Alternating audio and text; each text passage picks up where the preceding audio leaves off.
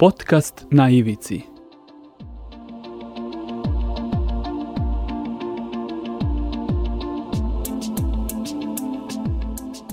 Na ivici. Pozdrav ljudi, na početku smo nove epizode podcasta Na ivici. Idemo malo bržim tempom, što nam je izuzetno drago, a ovom prilikom ću kazati da ćemo danas govoriti o tome kako je pod znacima navoda živeti u mraku. Bez zlih namera, niti sa ciljem da nekoga povredimo, ali zaista je fascinantno to na kako uspešan način se slepe i slabovide osobe nose sa svakodnevnim životom, pojavama i izazovima kojim, sa kojima se susrećemo svakodnevno. Pretpostavljam da ljudi koji vide i nemaju problema sa, sa vidom, taj svoj pogled na svet uzimaju zdravo za gotovo. Zapravo, kao što i većinu stvari i pojava oko sebe shvatamo upravo na taj jed, najjednostavniji način i uzimamo ga, kao što sam i rekao, zdravo za gotovo. Na ovu temu ćemo danas razgovarati sa Darijom Matuš, učenicom srednje škole Veljko Ramadanović u Zemunu. I eto, Darija, zaista mi je zadovoljstvo i hvala ti na odvojenom vremenu i na tome što si gošća podcasta Na ivici, koji se emituje na portalu Storyteller. Hvala i vama, i meni je veliko zadovoljstvo što sam baš ta ja osoba koja mogu da gostujem u vašoj emisiji, i zaista eto, nisam očekivala da ću baš to ja biti. Veliki pozdrav naravno za sve slušaoce vaše emisije i želim da se ovaj projekat realizuje. Hvala ti lepo na uh, pozdravnim rečima.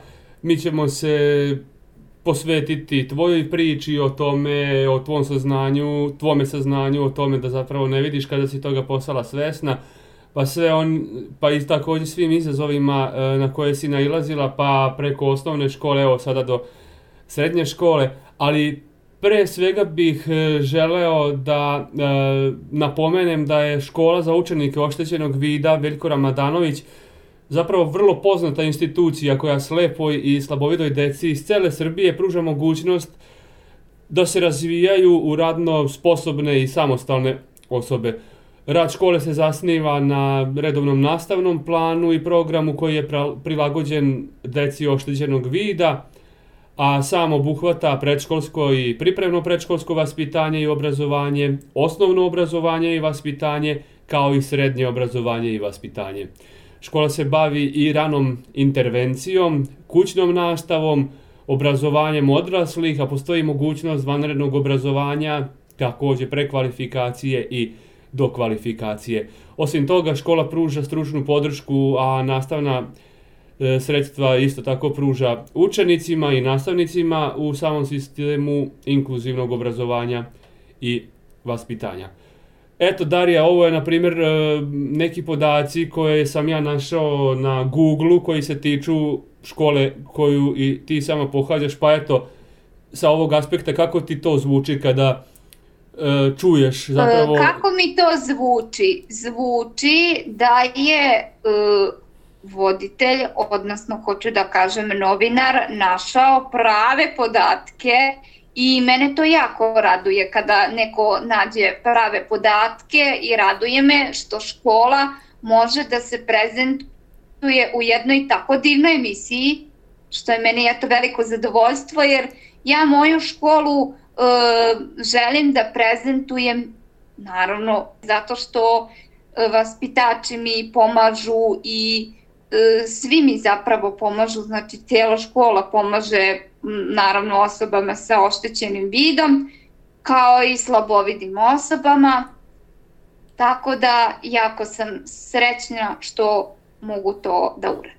Eto, Darija, bit ćemo sasvim otvoreni i iskreni, ovo je na papiru, odnosno na sajtu šta piše i na različitim uh, web stranicama, a kako je u praksi, da li je u školi iz tvog ličnog iskustva zaista tako, i da li se vama nastavnici, profesori, pedagozi, vaspitači posvećuju u dovoljnoj meri? Kako ti ocenjuješ?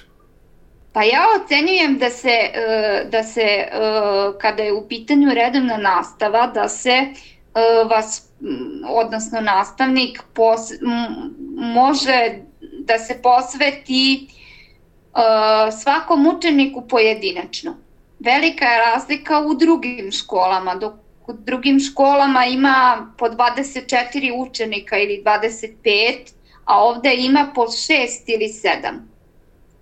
Velika je razlika u odeljenjima, odeljenja su mala, može da se posveti naravno ovaj, svaki nastavnik može da se posveti svojim učeniku pojedinačno i da mu pomogne na najbolji mogući način. Isto što se tiče kućne nastave, takođe jako lepo vaspitači koji su u stambenim jedinicama, jako lepo sarađuju dnevne životne veštine i tako dalje, a imamo i orijentaciju i kretanje i to želim takođe da, da predstavim. E, osobe sa oštećenim vidom se kreću belim štapom, a kasnije kada uh, budu punoletne imaju mogućnost da se kreću uz pomoć psa vodiča, što je jako interesantno.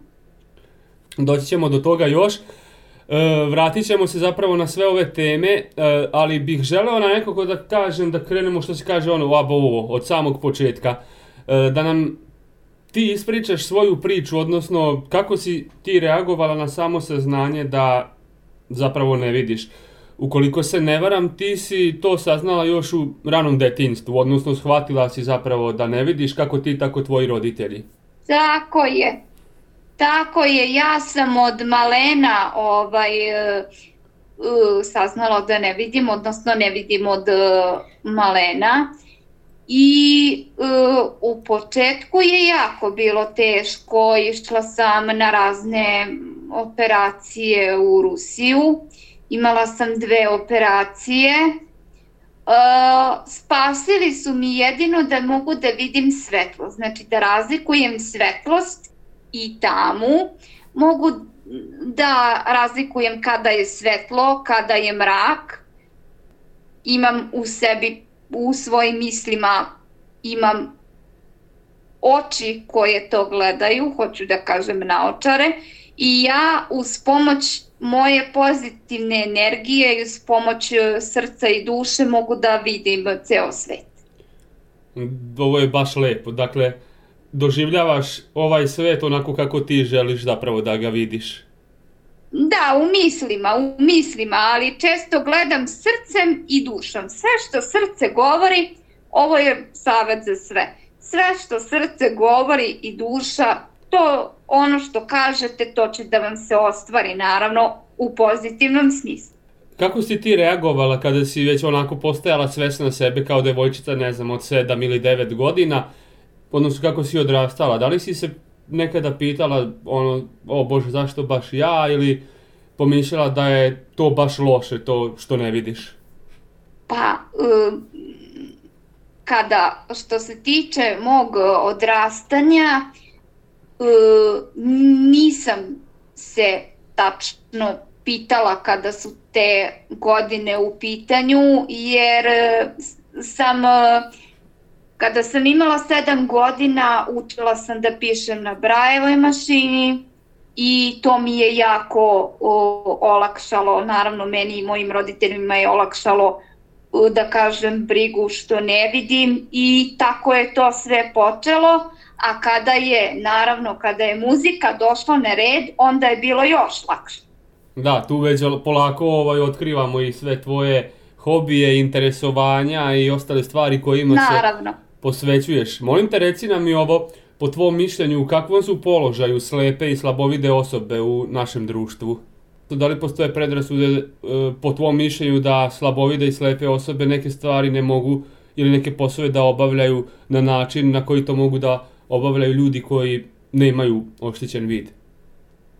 Pa, na primjer, ne mogu da voze kola, ne mogu da, naravno, ne mogu da budu sad osobe koje ovaj, vide, ali mi, odnosno slepi i slabovidi, slepi ljudi prepoznaju stvari sa tri osnovna uh, da kažem, svojstva.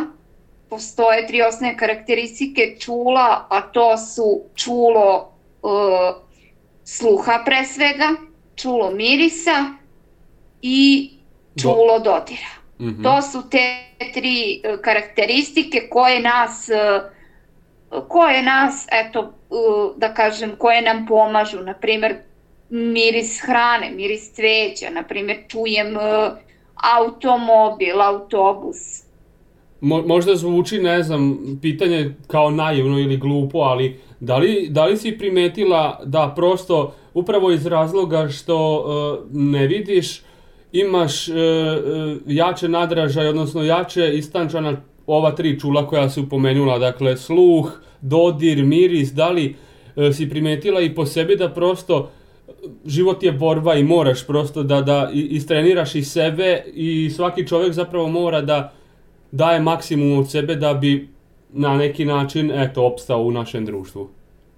Moram da kažem uh, da ja imam uh, lak odgovor, a to je da trebamo da mislimo pozitivno, da se borimo za, za uh, život, da idemo dalje, da, da podignemo glavu, kako ljudi kažu, i naravno da mislimo pozitivno, a što se ovih, što se ova tri čula tiče, naravno da daju veći, da kažem, nadražaj, da mogu da čujem i da pomirišem i da dodirnem, i jako pomažu, ovaj, jako pomažu što se toga tiče.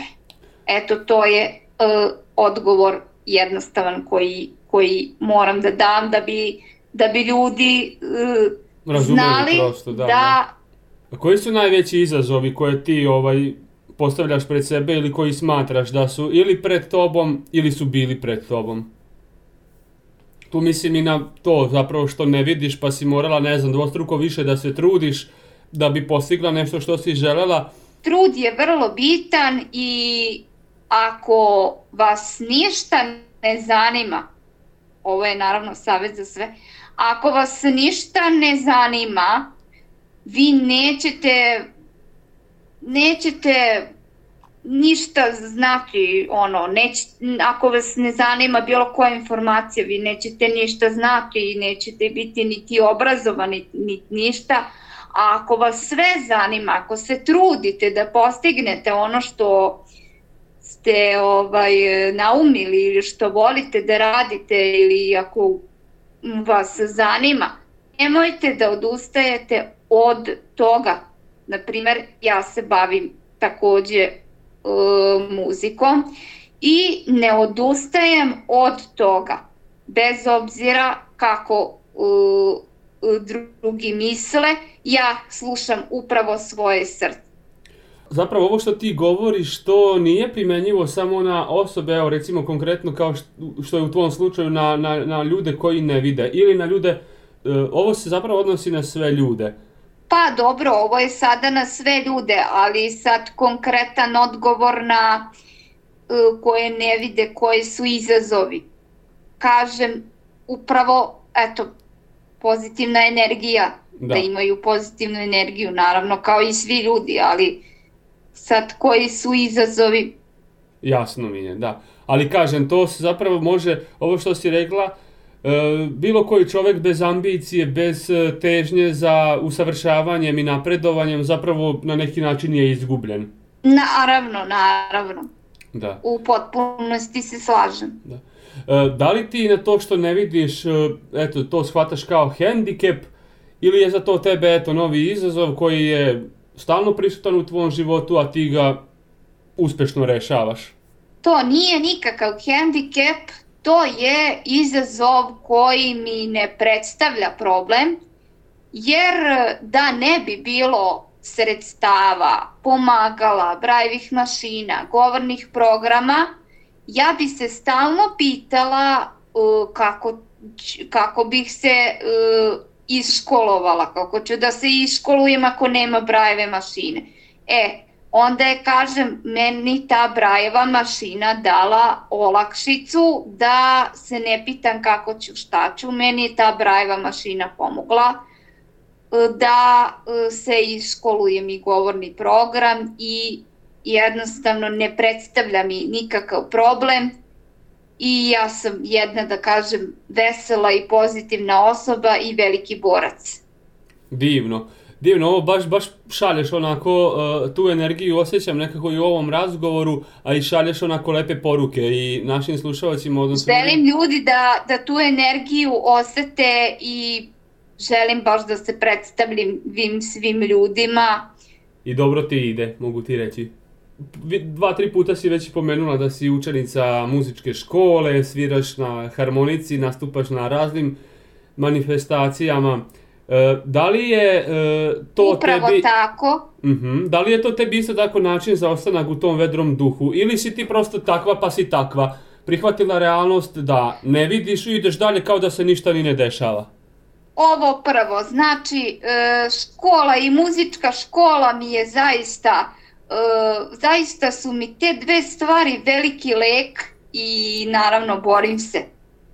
Borim se da, da završim te dve škole. Htela sam da kažem da ja pohađam treći razred pete te škole, a ja sam već učenica poslednjeg razreda niže muzičke škole, šestog razreda muzičke škole i zaista veliki, veliki napredak sam zaista uspela da postigneš. E, da postignem i, i hvala Bogu što je to tako namestio.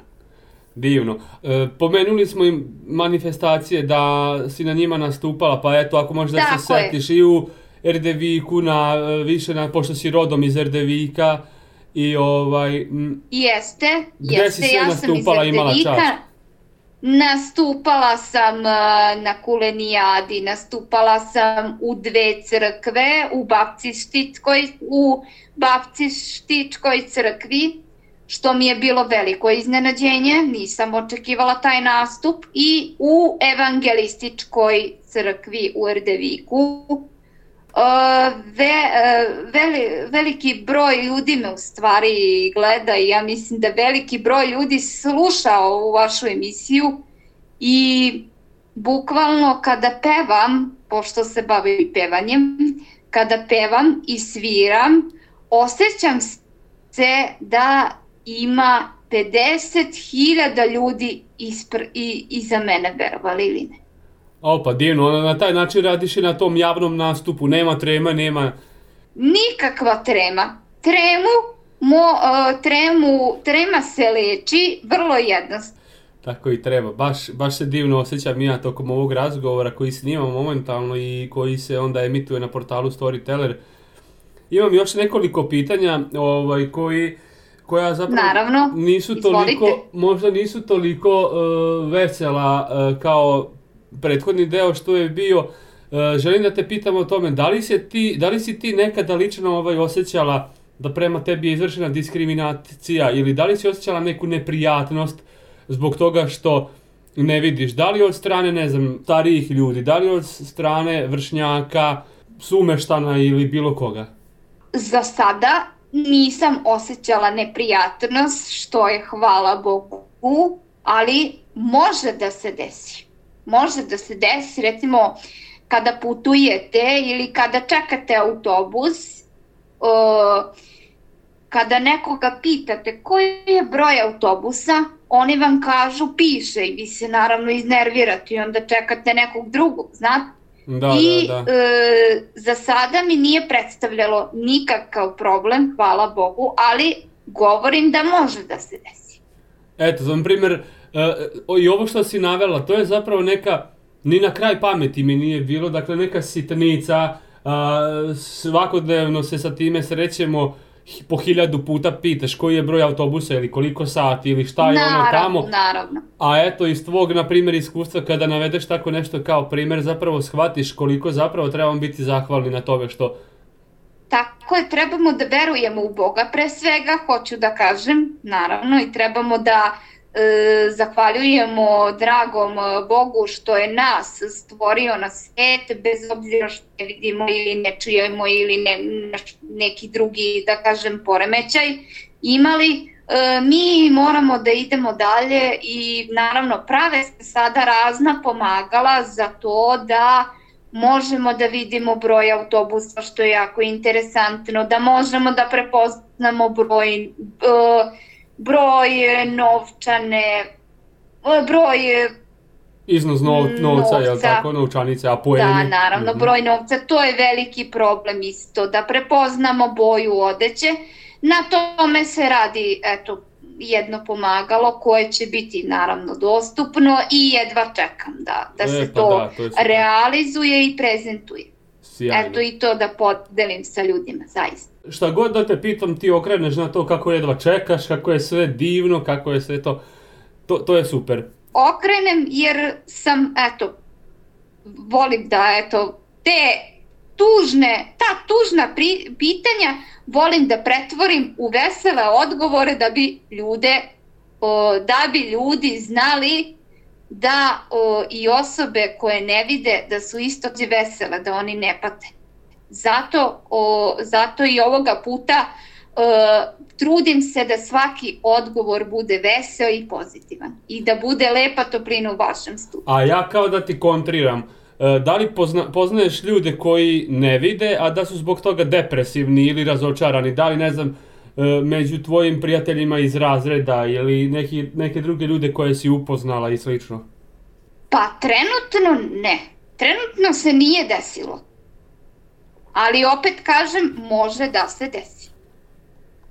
Pošto ipak jel, moramo priznati da nije to baš sad prijatno saznanje, nikad nisam to na svojoj koži osjetio, ali smatram da nije baš e, lako se pomiriti sa činjenicom da zapravo sada si ceo život osuđen na to da ne vidiš. Pa nije lako, ja zaista kažem, ali ja eto m, kažem nije se, nije se do sada desilo jer sam ja sam ja u sredini, zapravo idem u tu školu koji me, koji me poštuju i naravno u svom o, selu, u svoje selo kada dođem svi me poštuju zaista. Tako da se nije desilo, nije se desilo da je ne, neka osoba depresivna što ne vidi. Nisam imala sad neka iskustva. Mm-hmm. E pa lepo, neka tako i ostane, nadam se da će tako i ostati. E, sad ćemo još da malo... Hoće, hoće. Sad ćemo još malo da pomenemo i aktivnosti u školi, tvojoj Veljko, Veljko Ramadanović, koje su mogućnosti, također ovaj, možemo pomenuti i takmičenja povodom Dana Belog štapa, na kojem si ti zapravo... Naravno, tom takmičenje u čitanju, bila... takmičenje u recitovanju i, bila si i razne uspešna. Priredbe. Da, nastupala sam i u školskim priredbama i zaista, zaista imam poverenje u tu školu i ta škola će mi biti u srcu, a već znam šta ću i dalje da, da, da upišem, već, već, već imam tu neku želju šta ću dalje da upišem jer ja uvek onako... Kratko bih se još zadržao recimo i na tim uh, aktivnostima koje imate u, u školi, kažem bilo su tu različite takmičenja, uh, ti si postigla uh, lepe uspehe, kako, kako protiču i ta takmičenja i pretpostavljam da, da su to divne aktivnosti, eto i učestvuju i ti i tvoji ovaj, prijatelji iz razreda, nastavnici, roditelji dođu kao podrška sigurno. Naravno, naravno, naravno, hoću da kažem, znači postoje razna takmičenja, kao što smo rekli, takmičenje u belom štapu, orijentacija i kretanje je najvažniji predmet e, za slepe osobe, naravno i slabovide, ali e, pogotovo za slepe osobe, to je najvažniji predmet. Takmičenje se organizuje petnaestog oktobra, je... se obeležava Međunarodni dan Belog štapa u celoj Srbiji i mislim da i regionu, ali za region tačno ne znam, ali u celoj Srbiji se obeležava Međunarodni dan Belog štapa. Takmičenje nekad bude u našoj školi na, ovaj, peš, na poligonu, naravno imamo i poligon za orijentaciju i kretanje, a nekad bude u Savezu slepih jevrejska, zavisi. I tu se zaista družimo i lepo nam bude.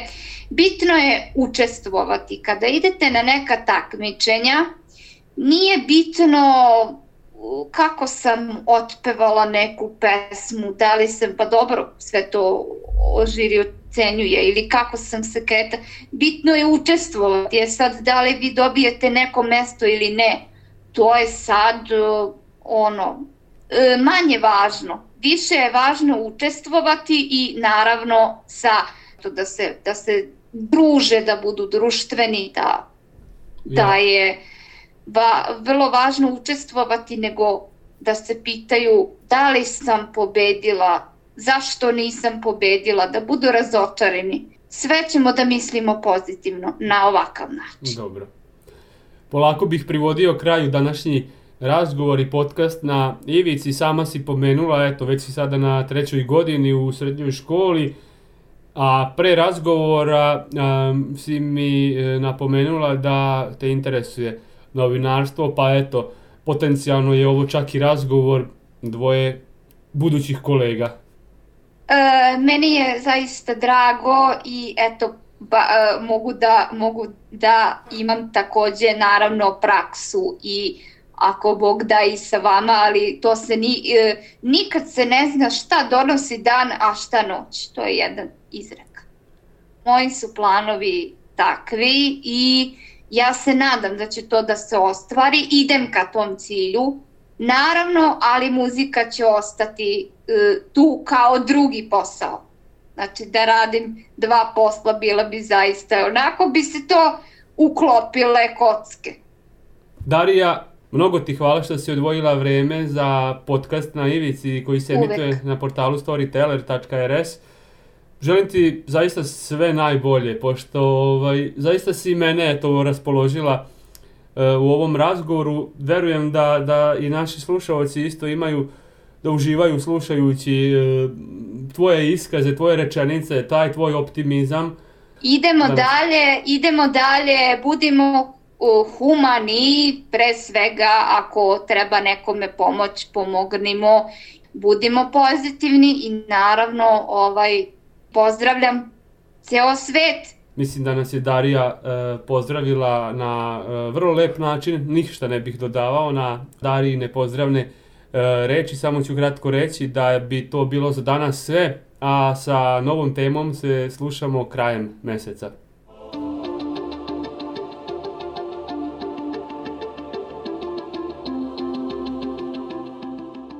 Podcast Na ivici.